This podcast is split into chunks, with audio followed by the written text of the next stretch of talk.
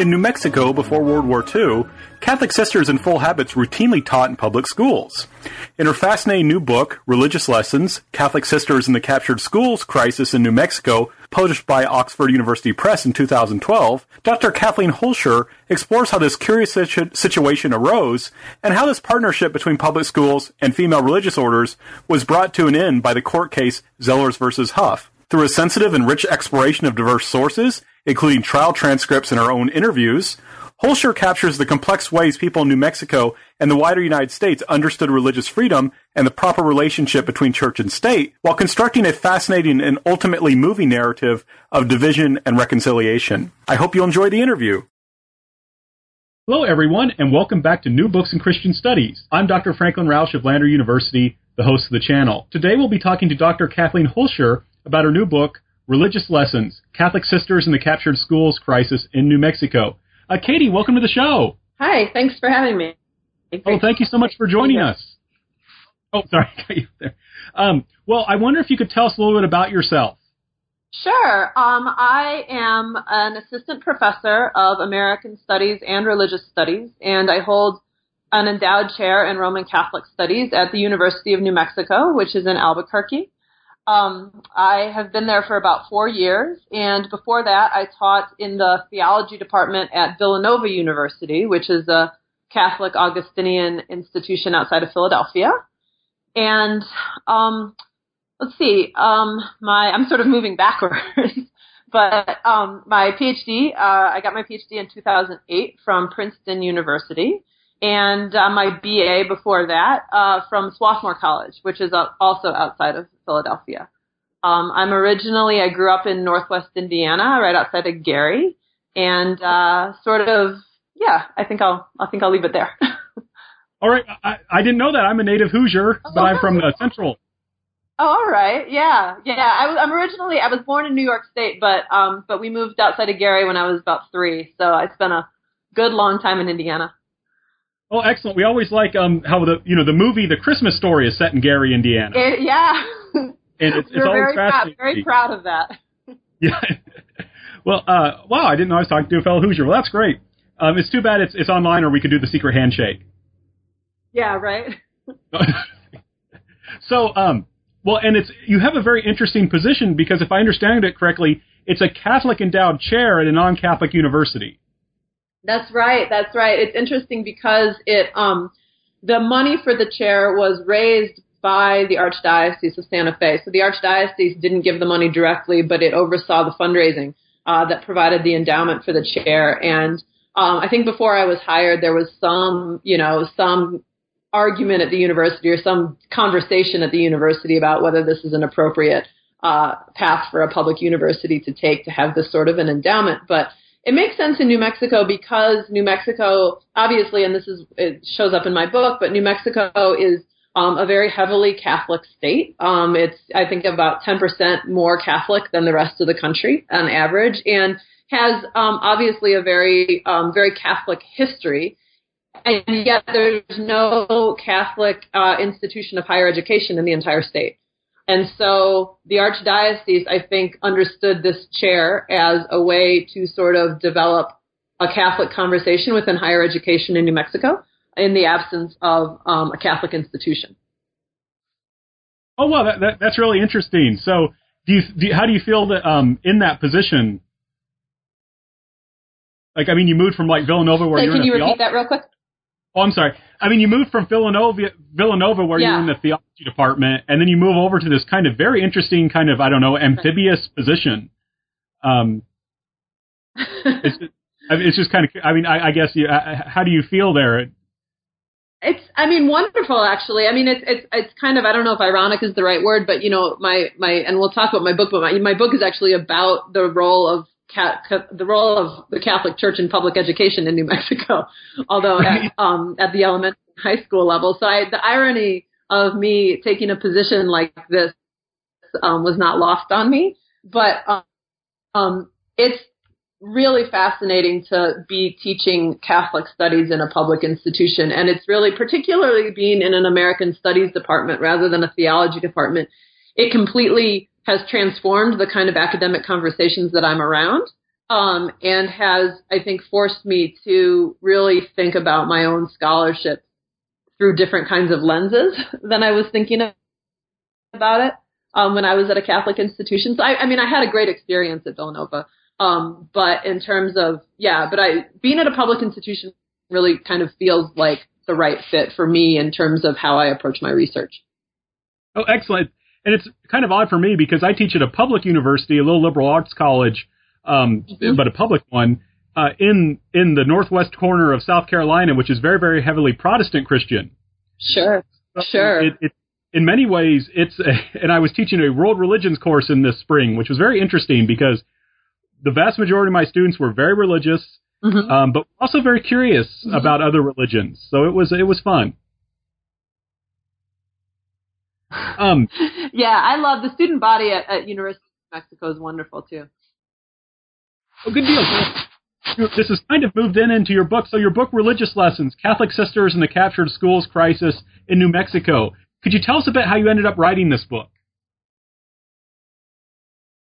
Sure. Um, so I was um, I went to graduate school um, knowing that I was interested in studying um, American Catholic history. I sort of came to that realization as an undergrad, um, and uh, took a year off between my undergrad and my graduate school, and went uh, worked as a paralegal actually, um, and was so so so also had a sort of prior interest in the law coming into coming into graduate school, and uh, I took a course when I was in graduate school um, on with uh, Sarah Barringer Gordon, who teaches at Penn, but she was visiting at Princeton at the time, um, on religion and constitutional law. And when I was in that course, I happened to read uh, Paul Blanshard's book, American Freedom and Catholic Power, uh, which was written in 1948 and um, was a bestseller. And in that book, it, the book is a sort of broad critique of the Catholic Church's sort of role in sort of the social political realms of the United States in the 1940s.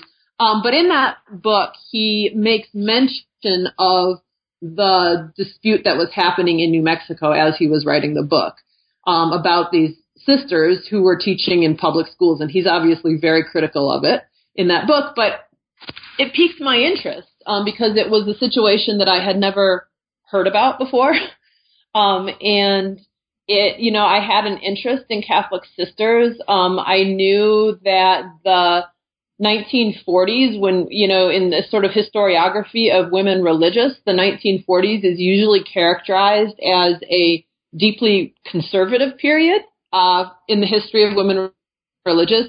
It, it sort of lies in between the 1917 Code of Canon Law that put a lot of restrictions on what they could do, and before um, the sort of reforms of the Second Vatican Council. And so I, I, it got me interested, you know, asking, okay, well, you know, what's going on here with these sisters who are teaching and working in this very public capacity in the United States? Um, and so, and I had, I had spent a little time in New Mexico and, and I knew enough about New Mexico. I didn't know a lot about it at the time, but I knew enough about New Mexico to know that the culture here, cultures here are quite different than in other parts of the United States and to know and to suspect that the educational history in this region must have been different than the rest of the United States. And so, um, so I came down to New Mexico just on a sort of initial exploratory trip looking for source material and went to the law library um, up in Santa Fe at the courthouse and found this incredible trial transcript that was, I don't know, something like 1800 pages long. And it had just, it had the voices of all of these women religious who had taught in these schools um, and this is, again, this is a period where, you know, women religious weren't commenting on their work in public very often. And it had all of their voices sort of talking about, you know, how they approached education, how they imagined themselves in between the church and the state. And, um, you know, as a sort of budding historian, this was just an incredible document. And when I found that document, it sort of sealed the deal for me and made me realize that this is what I wanted to write my dissertation about. And then, of course, um, the dissertation eventually became the book.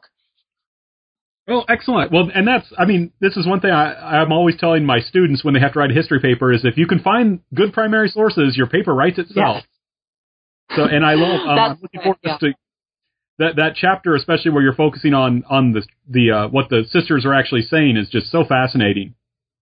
Oh, thank so, you. Yeah, that's yeah, yeah. So your book, um, if we if we look at the introduction, you're focusing on what's called either the Dixon's case or I'm sorry, the Dixon case or the Zellers case. Could you tell us in a nutshell what that uh, case was? Sure. Yeah. So, um, so the formal name of the case is Zellers v. Huff, um, and it was known popularly both in New Mexico and across the United States as the Dixon case because the case started in a little community um, in northern New Mexico called Dixon. Uh, the case started in 1948, and it was a lawsuit that was filed here in New Mexico. Um, and the lawsuit, um, it, it, it involved something like 235 defendants. It was a huge, huge suit. And the suit, um, the suit called out these defendants for being complicit in um, a basically public parochial educational system in New Mexico. Um, and in particular, the suit involved 131 Catholic sisters who were teaching in public schools here in the state, um, teaching in, I think, 26 different communities all across the state, mainly in the northern part of the state. Um, and the, and the, um, the suit accused them of of breaching uh, the separation of church and state, of violating both the state and federal constitutions by um, obviously uh, providing uh, children or um, or presenting children with religious influences in these in these classrooms that were publicly funded. So they were they were part of the public school system, but run in many ways as at least in part as Catholic classrooms uh, by these sisters. Um, the lawsuit again started. It started um, in a little community called Dixon. Uh, the New Mexico, um, northern New Mexico, and these communities in particular in the middle of the 20th century were very, very, very Catholic communities. Uh, this little community of Dixon, though, was a little bit different. Uh, it was about half Catholic and half Protestant uh, because Protestant missionaries had um, set up shop in Dixon in the late 19th century and um, and sort of transformed the religious demographic of that community. And in Dixon, um, in most communities in New Mexico, um, the very, very Catholic communities, uh, the majority of residents were very happy with this arrangement. Uh, Catholic sisters in, in, their schools, in their public schools. But in Dixon, as you can imagine, um, there was um, a significant um, a significant group of Protestant parents who were very angry uh, that their children uh, were being taught by Catholic nuns, and uh, so they filed the lawsuit. And what becomes when and the lawsuit starts here at the local level, but it gets picked up by these national advocacy groups uh, in the late 1940s. In particular, a group called Protestants and Other Americans United for Separation of Church and State. POAU was the acronym. It's a really unwieldy name, um, and they still exist, of course. Now they're Americans United for Separation of Church and State.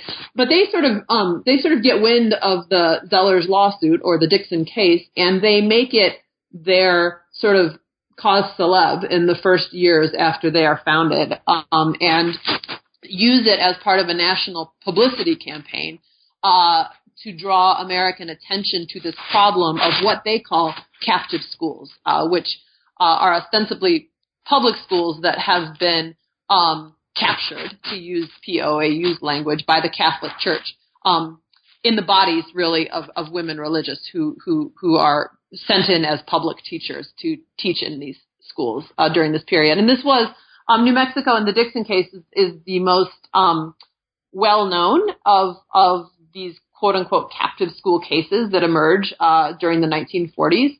Um, there, it would have in in in 1948, people all over the United States heard about the Dixon case. POAU had a lot of influence, um, and they were able to really promote it. Um, but it wasn't the only one of these lawsuits. There were by my estimation, about 2,000 sisters all across the United States teaching in public schools um, from places like Kentucky and North Dakota and Ohio, really just all over the United States, particularly in the Midwest, actually.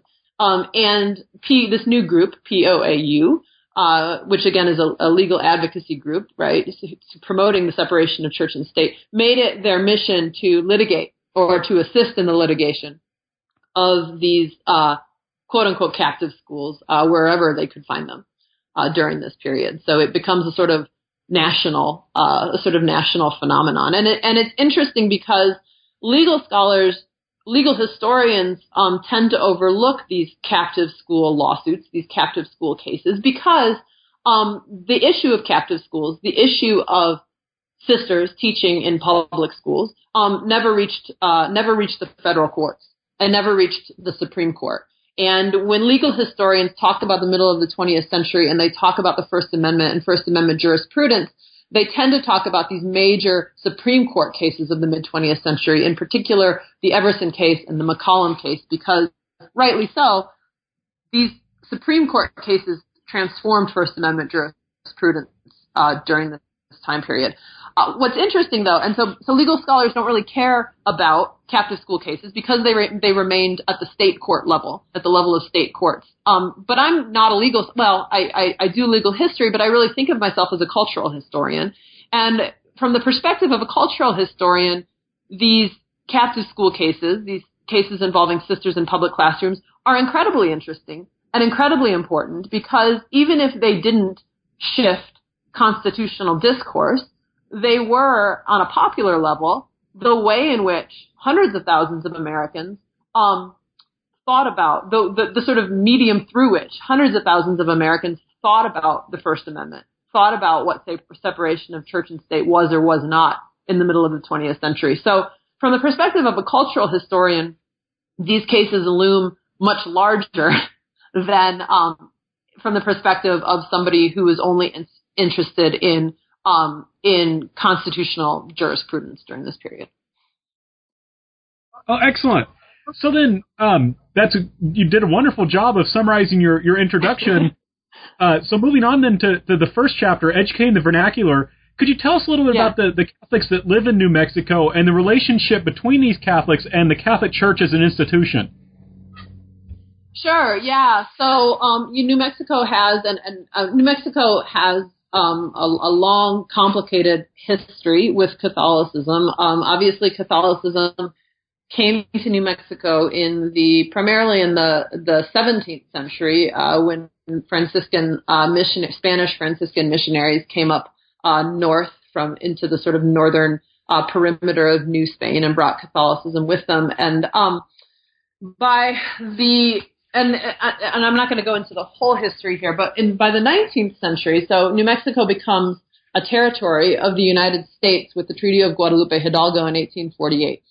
And when New Mexico becomes a tre- uh, territory of the United States, um, the way in which Catholicism is um, sort of the sort of Catholic institutional structure of New Mexico changes. So what happens is you have a Hispanic Catholic population living here um, and you have a governing a church governing structure that shifts so that it becomes part of the um, U.S. Catholic Church.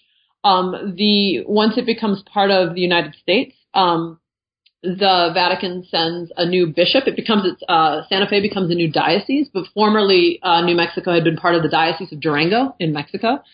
Um, and uh, it becomes its own diocese, the diocese and then later archdiocese of Santa Fe and uh, the Vatican sends a new bishop, uh, Archbishop Lamy, and he sort of makes it his mission to um, sort of how can I say this to civilize right the Hispanic population to correct what he sees as errors in their Catholic practice.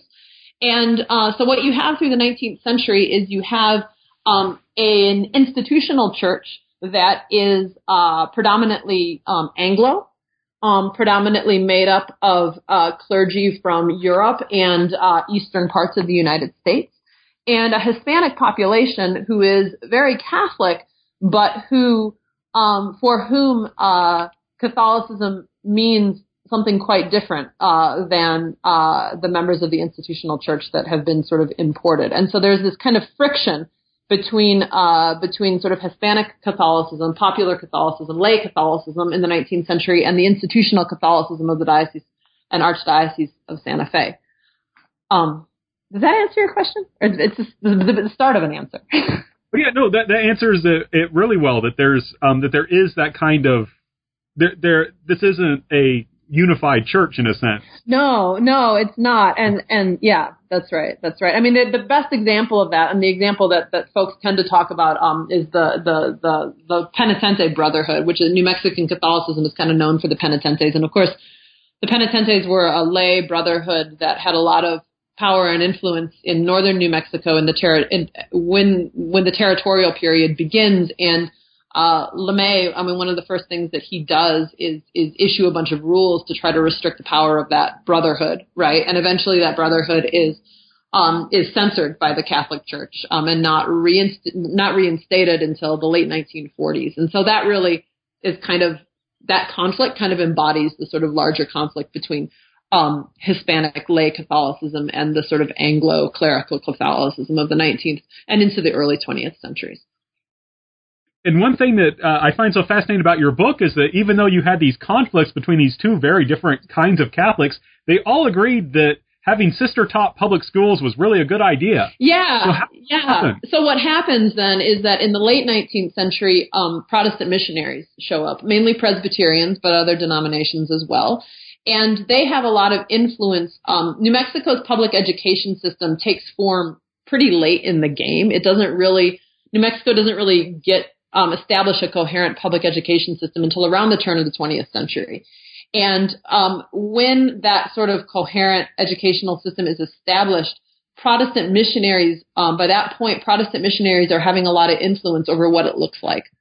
And um, they're really invested in having a new public education system that A, Americanizes the population, um, and B, um, Christianizes, quote unquote, the population in a particular, in, in the same way that public schools were meant to Christianize students in a non-sectarian Protestant fashion, uh, other places in the United States in the late 19th century.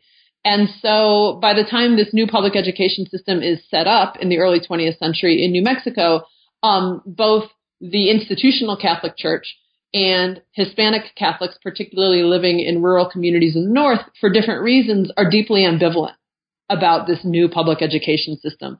Um, rural Hispanic Catholics are ambivalent about it because um, it's requiring their students to um, go to school in English. Um, it has an pretty coercively Americanizing curriculum uh, that's being uh, that's being emphasized, and also the new funding structures for this public educational system are um, very um, put rural Hispanic communities at a very dramatic disadvantage in terms of how much money they get, um, how long their how long their school years are funded for, all sorts of different things. And so what happens by the early 20th century is um, these predominantly almost entirely Hispanic communities in rural northern New Mexico and the institutional Catholic Church are sort of looking at each other, finding them, finding that they are both at the margins of this new public education system, and realizing that um, you know hiring on a local level, on a local level where where where communities still have discretion about who what kinds of teachers get hired, they they come to the conclusion that putting sisters in these classrooms um, makes sense for a lot in, in a lot of ways. Um, it, it makes sense because you know even you know they're Catholic and and despite their ambivalences, Hispanic Catholic communities respect these sisters. It makes sense because these sisters will work for um, little or no salaries as opposed to lay teachers, and um, that's important because these communities are not getting funded for their public schools. Uh, so it makes sense on a lot of levels uh, for both the institutional church and for Hispanic Catholic communities by the 1920s, 30s, and 40s. So this is something that both locals and the institutional church supported a lot. Absolutely, yeah, and it was very much a collaborative effort between uh, local clergy, between the archbishop, and between uh, predominantly Hispanic uh, local school boards. And, and just so we're, and just to clarify too, because I, I love the images you include here, and especially the descriptions of the habits. So you're having mm-hmm. these. Catholic school sisters teaching in a public school wearing religious habits. That's right. That's right. Yeah. So they would have been depending on depending on the community. Uh, in New Mexico, um, we had a lot of Franciscan sisters. We also had especially a lot of Dominican sisters, uh, and the Dominican sisters would have been wearing white habits. Um, but they would have been, I mean, this is before the Second Vatican Council and the decree on the adaptation and renewal of religious life. So sisters were, in, with, with rare, rare exceptions, sisters were required to wear the full habit uh, when they were doing this kind of work. And uh, in fact, the question or the, the the the fact of their habit becomes a very sort of live point of debate in this kind of litigation that arises from from these schools. So in New Mexico, in fact, uh, when the Zellers case reaches the state supreme court, uh, the state supreme court decides that um, not only uh, are the sisters involved in the lawsuit uh, violating the law because of the certain things that they were doing in their classrooms, but it goes a step further and says, in fact, any sister that were to teach in New Mexico's public schools in the future, no matter how she ran her classroom, would be in violation of the law because of the clothing that she wore. Uh, and so the state Supreme Court says that sisters, by the nature of the costumes that they wear, are in fact embodying a violation of church state separation, right? That their very appearance uh, is a religious influence uh, that is in violation of the law.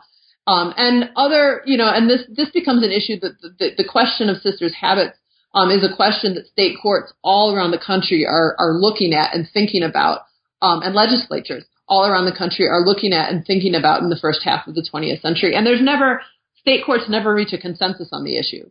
Um, there are some states that decide that um, that a sister's costume is her own sort of uh, personal religious choice. It's it's a matter of free exercise. Um, there are states who decide uh, in the same way that New Mexico does that that sisters uh, when they wear habits are forbidden from public uh, prohibited from public classrooms uh, because their habits are a violation of the Establishment Clause, right? And and again because these captive school cases never reach a federal court or never reach the Supreme Court, um, that sort of remains a kind of unsolved or a sort of live issue uh, in uh, church state uh, jurisprudence. It's never really resolved. So, and you, you do a great job in this book getting local voices and showing how these these habit wearing sisters are really really well respected. Mm-hmm. Um, it's a win win situation for the institutional Catholic Church and local mm-hmm. Catholics. So, how does this even become a lawsuit? Why? Who has a problem with yeah, it? Yeah, so so so this is where you know Dixon. So Dixon is this little community, um, and and, and if, if if anybody who is listening to this knows New Mexico, it's, it's a little community about halfway between Santa Fe and Taos, right off of the Rio Grande River, or the Rio Grande.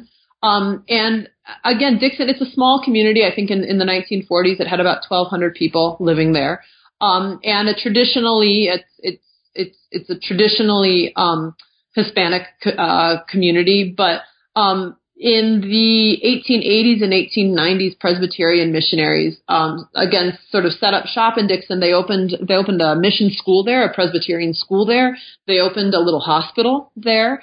Um, and by the 1940s, you have um, you have some of these aging missionaries who are still there and have a lot of influence in the community, Presbyterians, and you also have a small but influential group of Hispanic Presbyterians uh, and other Hispanic Protestants living in the community. Um, and what happens is there's there's there's a particular priest, and I talk about him a lot in my book. A guy named uh, a guy named Father Coopers. Um, and he has he's a he's a he's a he's a priest who has a ton of local influence, just a ton of local influence, and and his he kind of makes it his job. And he goes he's he's in a few different parishes across northern New Mexico in the early 20th century, but he kind of makes it his job to sort of set up Catholic Catholic institutions in the rural north and he um, he's pretty savvy or opportunistic, depending on your take. Um, he has he has no problem uh, with making deals, making deals with local politicians to get these schools open. And um, when he shows up in Dixon, he makes it his job to open a Catholic school there. Um, and he uh, he does the same thing up the mountain in Penasco. It was a sort of it was a joint parish at the time.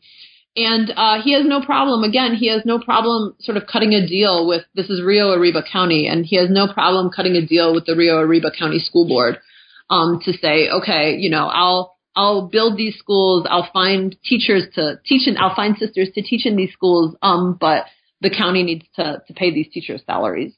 Um, and this, of course, um, when he does this, he does this in Dixon, and then as soon as he manages to get public funds for the school in Dixon, um, the county closes the uh, pre-existing public school there, which was run by lay people, right? And this just makes the Protestants who live in Dixon so, so angry, as you can imagine, because suddenly um, it's a rural place. They don't have a lot of educational options. And suddenly here are these Presbyterian children who are being sent to the nuns for education. Um, and there is uh, one woman in particular, a woman named Lydia Zellers, who is the daughter of a Presbyterian minister. Uh, Lydia Cordova Zellers, she's a Hispanic, although married to an Anglo. Um, and she's the daughter of a Presbyterian minister, and she um, has two kids and uh, is just really, really angry about this situation. And so she and uh, other Protestants from uh, Dixon and the surrounding communities uh, develop, get together, and they found an organization that they call the Dixon Free Schools uh, Free Schools Committee, and uh, make it their mission to get the sisters out of their public, local public education system. And again, they um, eventually uh, are able to attract the attention of this national advocacy group, POAU, and that's when the case uh, that's when the case sort of snowballs, right? So it starts as this little tiny local, although people are very impassioned by it, um, this little tiny local dispute and turns into something much much larger, taking on uh, the New Mexican uh, educational system on a statewide level. Well, and this plays into a major tension that you then explore in chapter 3 mm-hmm. um, that these sisters do face. I mean, this is a, a kind of ambiguous situation because they're professed religious who are supposed to be obedient to their superiors. Yeah.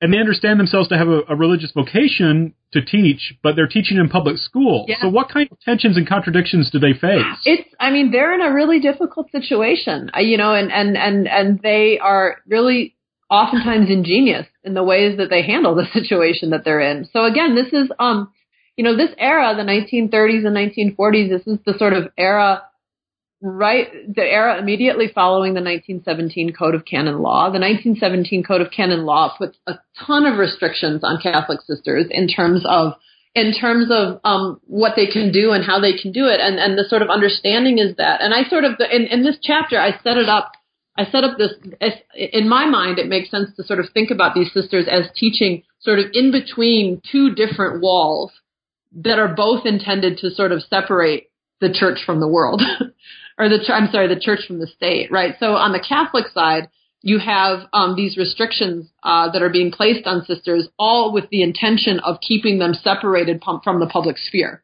right? I mean, we're talking about cloister. Um, and because of those restrictions, right, there are, they understand that um, there are, they're not supposed to um, be interacting in the public sphere. They're not supposed to be um, providing a secular education. They're not supposed to be secularly educated themselves. Um, and but then on the other side, when they are hired on as public school teachers, um, they also understand that they're submitting to the expectations of the state, and the expectations of the state um, you know, stipulate that um, that edu- public education should be non-sectarian, that Catholic influence uh, should not be present in public education. And so these sisters really find themselves in a sort of in a very difficult in between space. and um, you know, but they, but, but they're in this space and, and they, they make the best of their situations, uh, and, and they make the best and then they have, they have very good intentions, I think, for the most part in, in, in serving their students to the best of their ability. And so in these public classrooms, so one of the things that I did, um, in the book is, is, is, I mean, one of the amazing resources that I found when I was, when I was looking at the trial transcript from this case is, um, the Zellers, the Dixon Free Schools Committee, one of the things that the schools committee did in, in, in filing this lawsuit is it went around, Lydia Zellers and her friends drove around New Mexico and they, they, they got access to all of these schools and they went inside these schools and they took photographs. Um, and they took photographs of what they saw in the classrooms. They took photographs of how the classrooms were arranged. They took photographs of the kinds of textbooks and comic books that were on students' desks. They took photographs of the sorts of pictures, the sorts of images that were hanging on the walls of these classrooms. And so one of the things that I do in this chapter is I sort of I, I look at these photographs and, and I, I, I try to sort of think critically about these photographs as a sort of way to begin to think about how sisters arranged their classrooms, um, how sisters tried to take account both of the expectations of their church and their superiors, but also the expectations of the state and the state's um, educational curriculum, when they uh, arranged their classrooms and uh, made decisions about um, how they were going to teach their students on a sort of day to day basis. And, and could you tell us a little bit more than a, because I, these photographs are a fascinating part of your research and your explanations of them. Could you tell us um, the kind of creative ways the sisters tried to deal with this tension? yeah, sure. So, um, you know, they they looked for, you know, a lot of they had their most success. Um, they had their best success when they were able to find sort of areas of overlap between Catholic educational approaches and the educational approaches that were favored by the state. And so, um, for example, and, and this is in, in the 1930s and 1940s, uh, within among Catholic educators, there are sort of competing visions of like what Catholic education is supposed to look like. And um, there are some Catholic educators, some prominent Catholic educators in the United States by the 1930s and 1940s that are really advocating for this idea that Catholic education needs to sort of um, be in conversation with um, sort of education or pedagogies that are sort of being developed within American public uh, within American public educational discourse, right?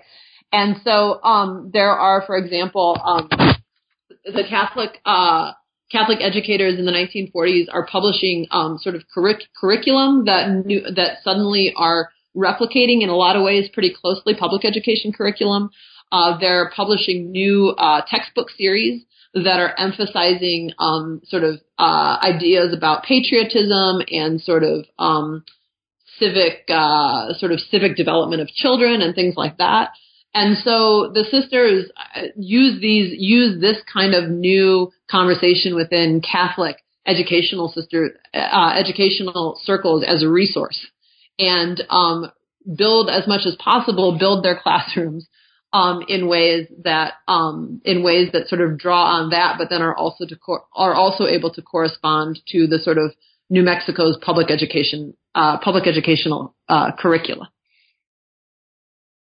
Excellent. So the the problem they face, right, is that even though they they try and deal with this, these tensions, as your photographs show, they're not going to deal with them in a way that makes um, Lydia Zellers happy no. or um, the um, POAU happy. So I wonder if you could tell us how does how do Zellers and the POAU get connected, and what's this whole captivity narrative that they they utilize? Yeah. So so one so the Dixon case is interesting in that it happens at at a moment where Protestant Americans, Protestant American intellectuals in particular, um, are thinking, um, how can I say this?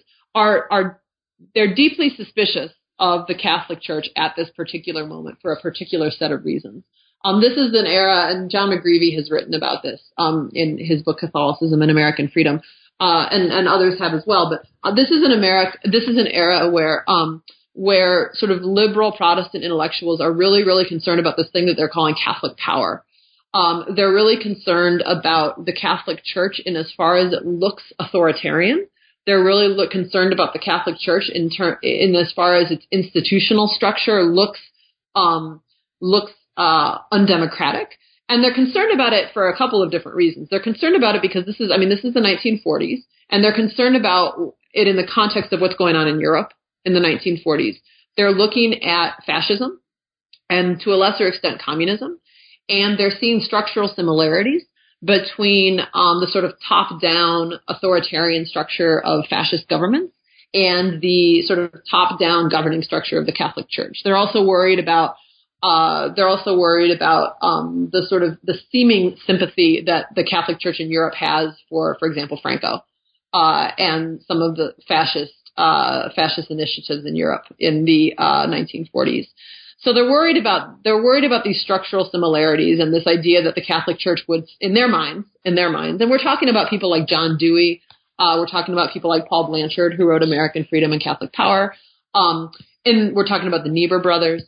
Uh, in their minds, uh, the Catholic Church is predisposed to be sympathetic to something like fascism because of these structural similarities that they see in how in how these institutions work. So that's one half of what's going on. The other half of what's going on is domestic, is, is happening at home.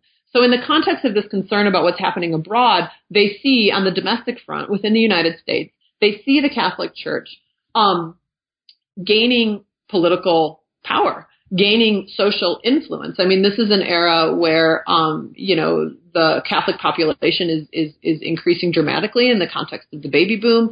This is an era where Catholics on the local level are sort of climbing the socioeconomic le- uh, ladder, um, gaining political influence in, in, in local communities. Um, and they noticed that in the 1940s, the Catholic Church, particularly in the sphere of education, is is in a new is, is, is there's there's a new initiative within the Catholic Church in the educational sphere to go after um, state and federal tax dollars for its schools. And it makes sense again if you think about it. I, I, I keep placing it in the context of the baby boom, um, but the Catholic Church is um, really pressed to be educating a lot of little Catholic kids in the 1940s and 50s, and it's trying to figure out how it can do this economically. And um, it's realizing, and, and this is an era where um, increasingly there are there are both state and federal tax dollars being poured into public educational systems, and the Catholic the Catholic Church in the United States is saying, well, you know, don't we deserve some of that money? Don't we deserve some of that money uh, for our schools? Isn't this? Can't we sort of can't we frame this as not being about giving money to a religious institution? Can't we frame it uh, this they, they, they, they propose something called the child benefit theory of education, right? Can't we rather frame this as um, state and federal tax dollars going to individual kids rather than a religious institution, and therefore, isn't it okay uh, if we um, claim some of this money for our educational initiatives?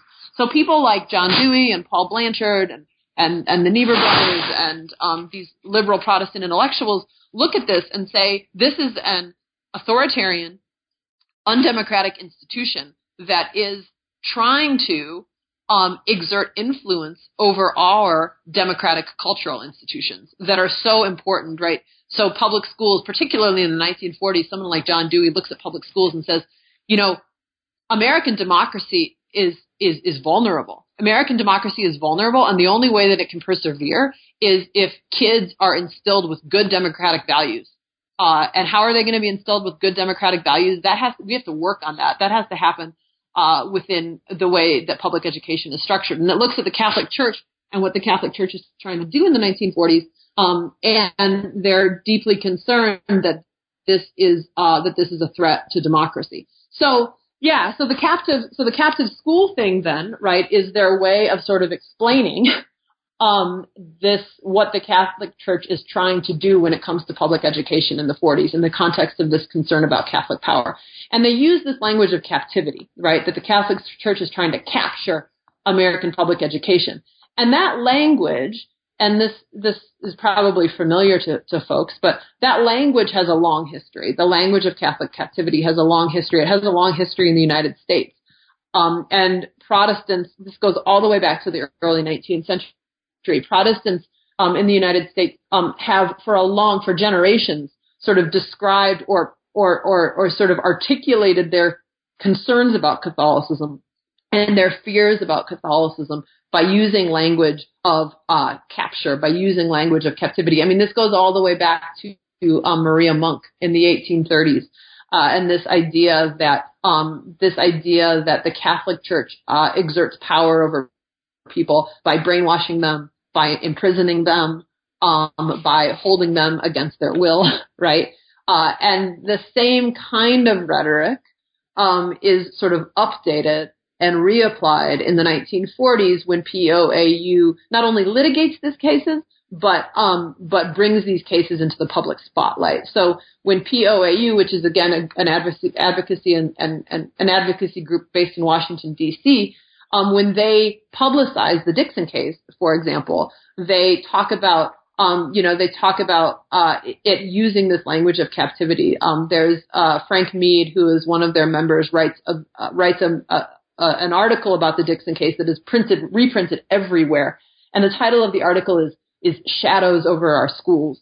And he sort of describes what's happening in New Mexico as being the sort of as, as in, in, very foreboding language um, of the Catholic Church sort of descending on these schools and taking them captive and holding Protestant students against their will and um, doing its work uh, through the medium of these brainwashed nuns. I mean, this is the kind of language that POAU is using to to sort of draw attention and alarm um, around around the cause of of these public parochial schools. So Um, so yeah, so this this captivity language then is, is is a language that that Protestants in the in the 1940s would have already been familiar with. It has a it has a long and and and very um, potent history in the United States, but it's updated and and and used in a particular way in the 1940s as a means of drawing attention to this to this First Amendment to this to this issue that's very much an issue of constitutional law. And, and a big focus of this, it comes down to the sisters wearing these habits. Mm-hmm. So why is that such an issue, and why is it so difficult for Catholic legal legal specialists to defend the wearing habit? Yeah, so um, I mean, it's a Catholic. It, it, it's such an issue because I mean, it gets to in term. I mean, to go back to POAU and what they're concerned about in the 1940s for them. I mean, I'm thinking about how Paul Blanshard just talks about nuns, right? For them, um, the habit is in and of itself an undemocratic costume, right? It is in and of itself, it's the um, it's the physical or the sort of outward manifestation of an authoritarian impulse that they see at work within the Catholic Church. Right. So, I mean, I, I liken it. I, I, I wrote another. I wrote an article for the Journal of Church and State several years ago that, that, that put the conversations about the mid-century conversations about Catholic habits into the sort of into a sort of comparative context with uh, contemporary concerns uh, around uh, around the Islamic veil. Right. Uh, because the language that, that was used in the early 20th, mid 20th century is so similar to some of the language in France and other places that you see um, leveled uh, when when you hear criticisms about the Islamic veil, right? That it um, that it subjugates women, right? That um, it's inherently anti-democratic, right? That um, that women that that that women who wear these costumes, they're you know, there's no way that they can be thinking for themselves. That somehow the costume is a sort of is a sort of outward uh, a sort of outward testament to the fact that they're unable to think for themselves, right? I mean, this is the kind of language that that that liberal Protestants in the 1940s and 50s were using to describe the habit and what the habit did. And so the understanding is that, right, um, little kids in public classrooms, um, who, you know, day in and day out, um, view or, or gaze upon a teacher who wears a habit, that there's no way that those kids are going to be getting a good democratic in, uh, education, right? That there's no way that those kids are going to be instilled with democratic values because, um, because they are, um, becoming sort of they're becoming accustomed to this inherently authoritarian, this inherently anti-democratic sort of sight at the front of their classroom when they see their teacher, right? So, um, so that's where the concern, uh, that's sort of how the concern about the habit fits into the conversation about Catholic power, um, and those conversations about captivity.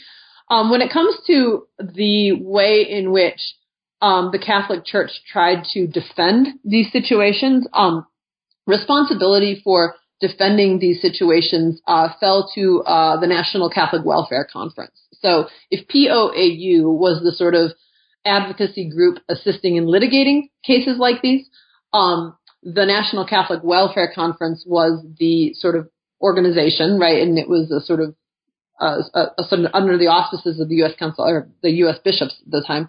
Um, but it's the organization charged with defending sisters in cases like these in New Mexico and also and also across the country. Um, and they have a really really hard time articulating a coherent defense of sisters teaching publicly.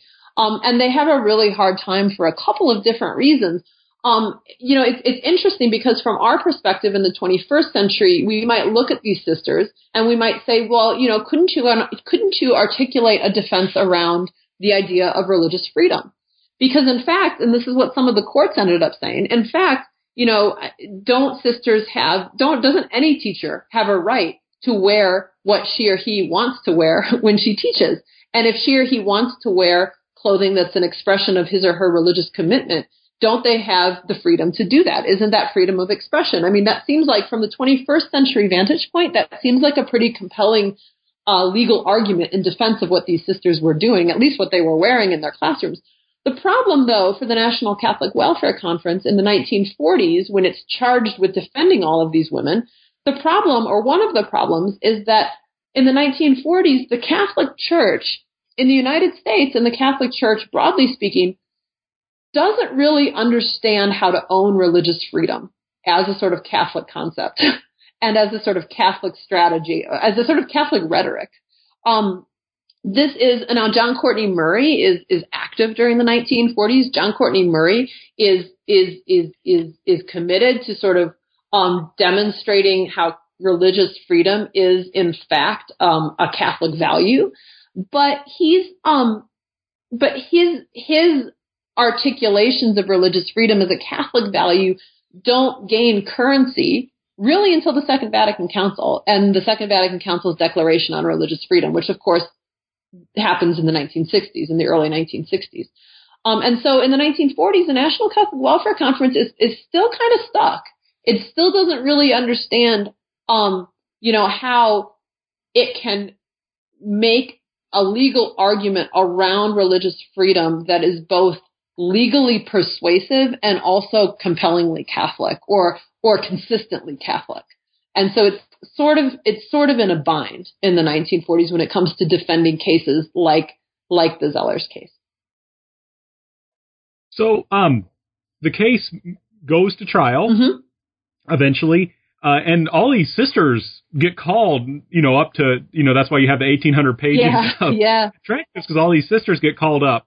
Um, what was the trial like for them?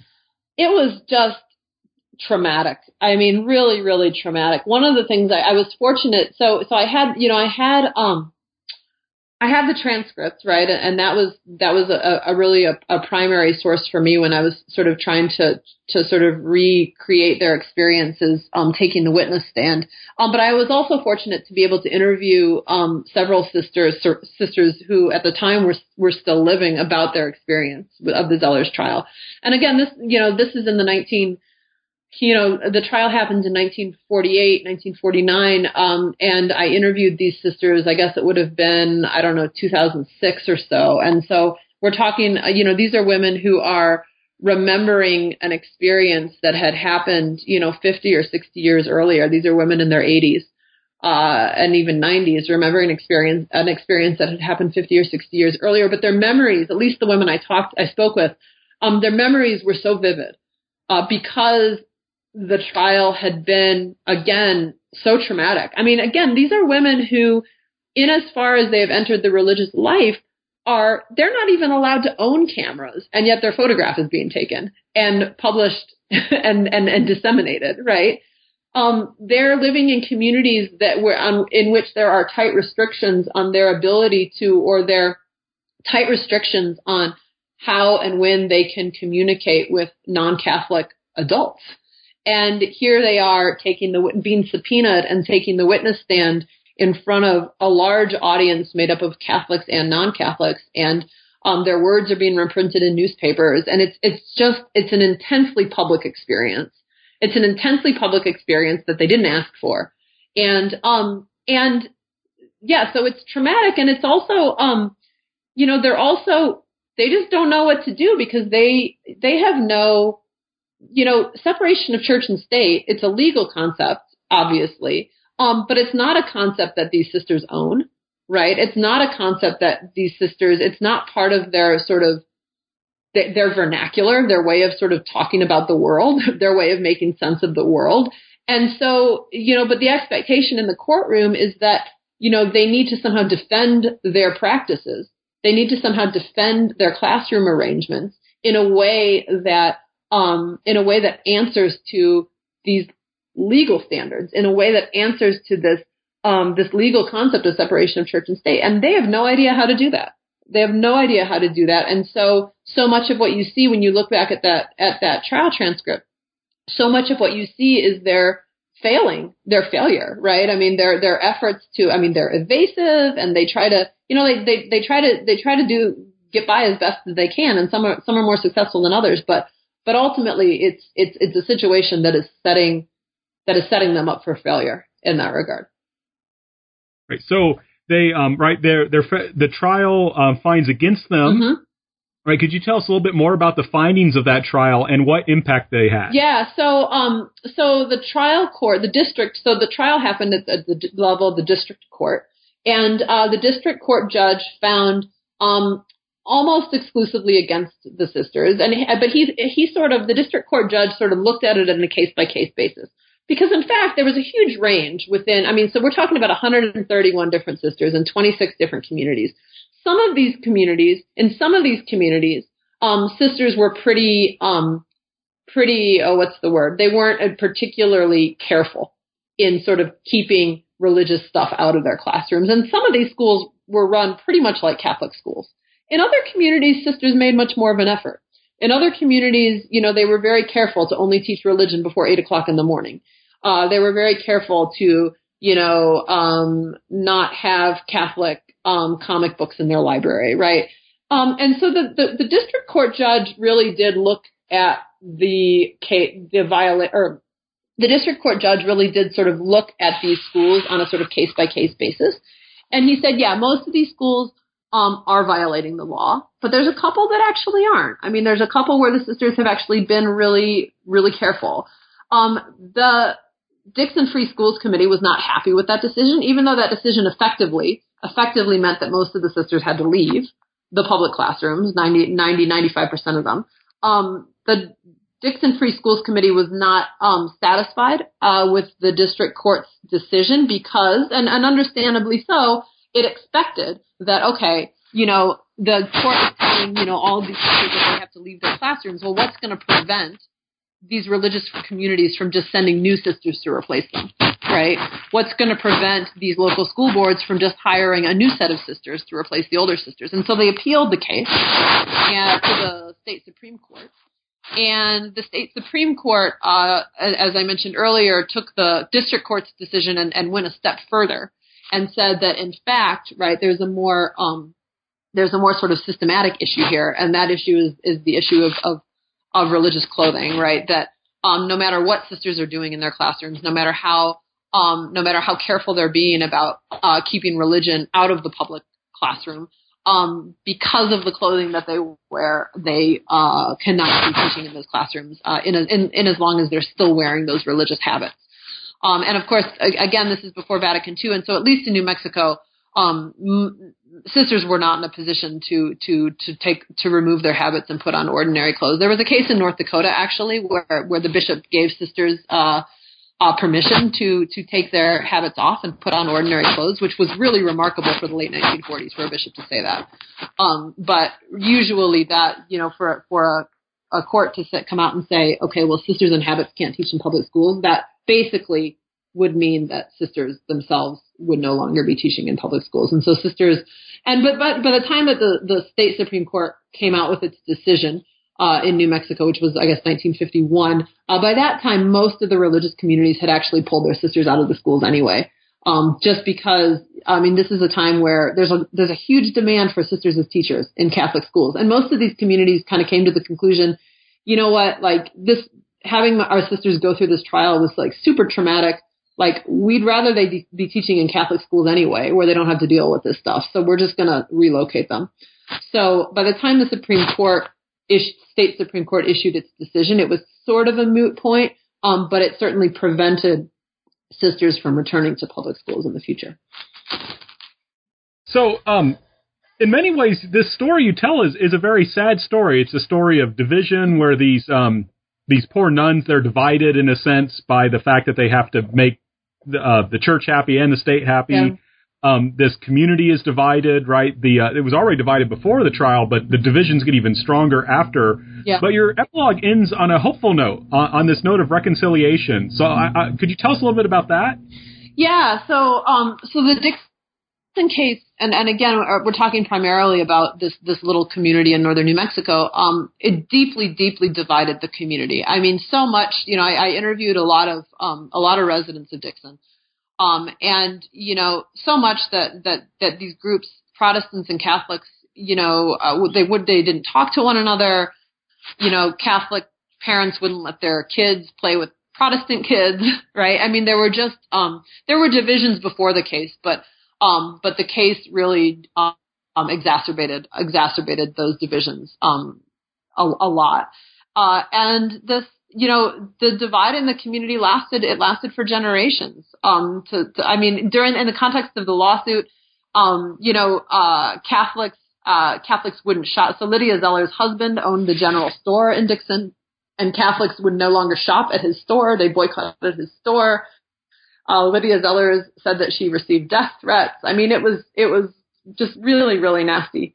Um, and those divisions lasted for a long time. Um, and in fact, they they had um, and this is I just mentioned this briefly in the epilogue, but uh, in 1999, which was obviously what 50 years after the lawsuit, um, there was actually a reconciliation ceremony that took place in Dixon. Um, that where Catholic, local Catholic leaders, local Protestant leaders, uh, the Archbishop of Santa Fe, um, the leader of the uh, local Presbyterian community, they all got together in Dixon. Um, they invited a bunch of the nuns that had taught in the schools and held a reconciliation ceremony, which was a sort of way of of sort of demonstrating that that that finally these these divisions had sort of been mended after after several generations. Well, excellent.